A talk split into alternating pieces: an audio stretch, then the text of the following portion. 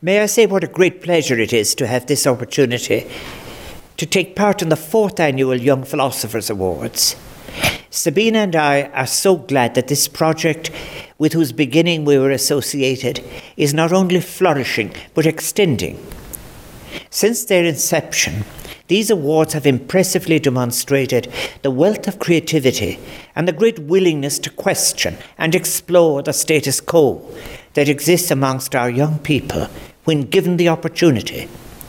This year is no exception, and I thank and commend all those who have submitted their thoughts and ideas, producing work that is thought provoking and reflective, asking important and fundamental questions about the way we live and the core values that define our society today. The projects have been impressive in their originality and their breadth and commitment to use the full range of philosophical thought and practice. Indeed, I understand that 500 students have submitted between them 200 projects. And I was greatly impressed by the range of themes covered and the many most basic, enduring, challenging, and creative questions posed by these young entrants. Issues examined and reflected upon include contemporary issues such as how to create a sense of belonging in our society in what ways can we work together to combat intolerance and to protect our environment? How can we use technology ethically while remaining responsible and respectful of the rights of others? And of course, what shape and form will our society take in a post COVID world? However, and it is so important, the classical issues of philosophy are also there. I am delighted that this year also sees the inauguration of the International Young Philosopher Award, extending the reach of this important event beyond our shores. Participants from Germany, Mexico, the Netherlands, Romania, Russia, Turkey, and the United Kingdom have responded to the invitation, submitting work that is imaginative, thoughtful, and demonstrates a real will to make a contribution to their understanding, which will help make possible a reflective pluralist base for policy and practice in their communities and their society. The theme of this year's International Award is solidarity a principle that must lie at the heart of any aspiration towards global citizenship in a world of peace and multilateral responsibility. Again, the questions posed are imaginative, curious, and show profound awareness of public concern on so many issues, and the need for solidarity on the measures we must take together if we are to advance in our efforts to solve some of the world's most urgent problems. We are currently here in Ireland, across the globe, living through an unprecedented time. It has been a time during which the spirit of solidarity has been invoked, indeed, has been so critical in enabling us to meet the challenge of the coronavirus pandemic. In countries around the world, we have heard of citizens who have made extraordinary sacrifices for the greater good, placing themselves in the vulnerability of others and working collectively to protect those who are most susceptible and at risk. That Spirit has provided a most inspiring light, guiding us through the darkest of days as we navigate our way towards the better future that we must make together. As with all moments of crisis, the coronavirus pandemic has presented us with some opportunities as well as devastating problems.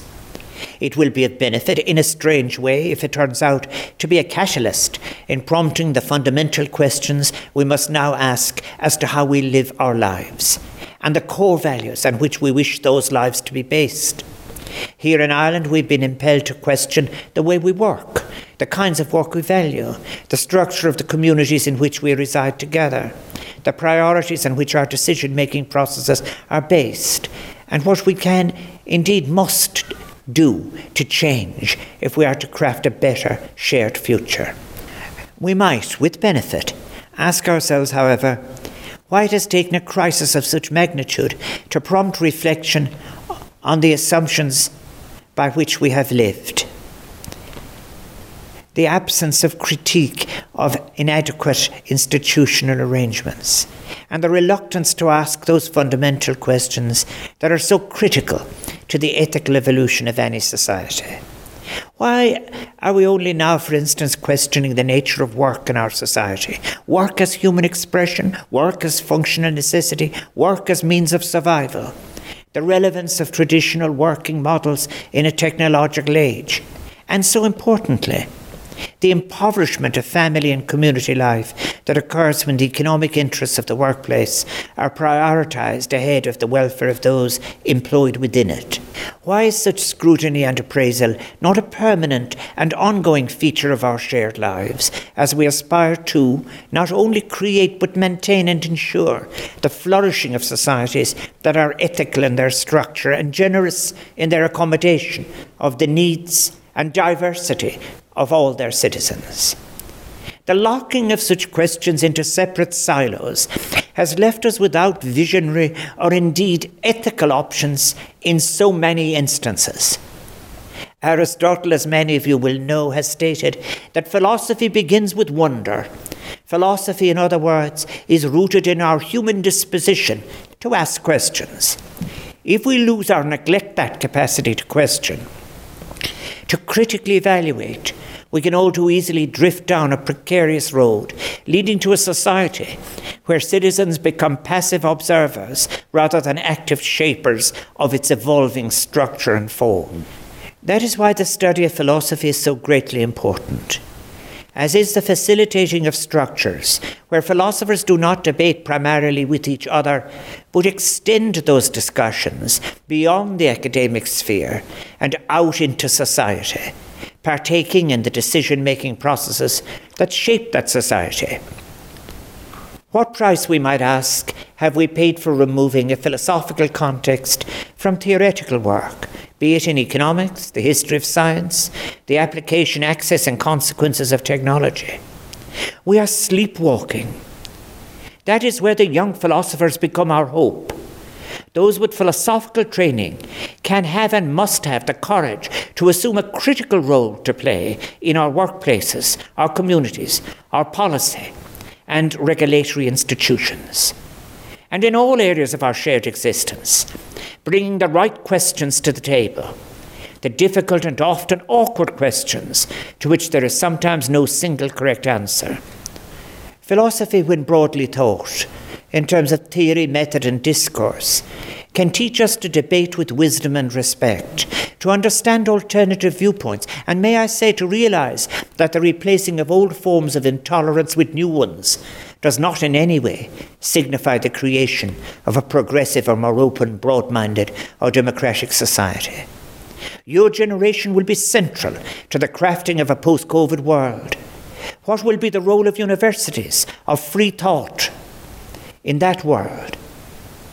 how important your role is and will be. That is a great responsibility, but also a great opportunity for young, engaged citizens equipped with the intellectual tools to address the great challenges of our time. And not only unafraid to question what many have perceived to be unchangeable inevitabilities, but to offer the alternatives, informed by this year's chosen great theme solidarity, as we envisage the societies that might emerge from the COVID crisis and begin to lay their foundation stones. It is critical that we do so in a spirit of that solidarity, our minds focused on the importance of collective responsibility. We must recognize the role of the entrepreneurial state with new forms of social protection, implementing all of the measures, for example, in the social pillar of the European Union, in creating just societies and sustainable economies, and the importance of a welfare state as a support to citizens, not merely in times of need, but as citizens with a right to flourish. To all of you, may I offer my thanks.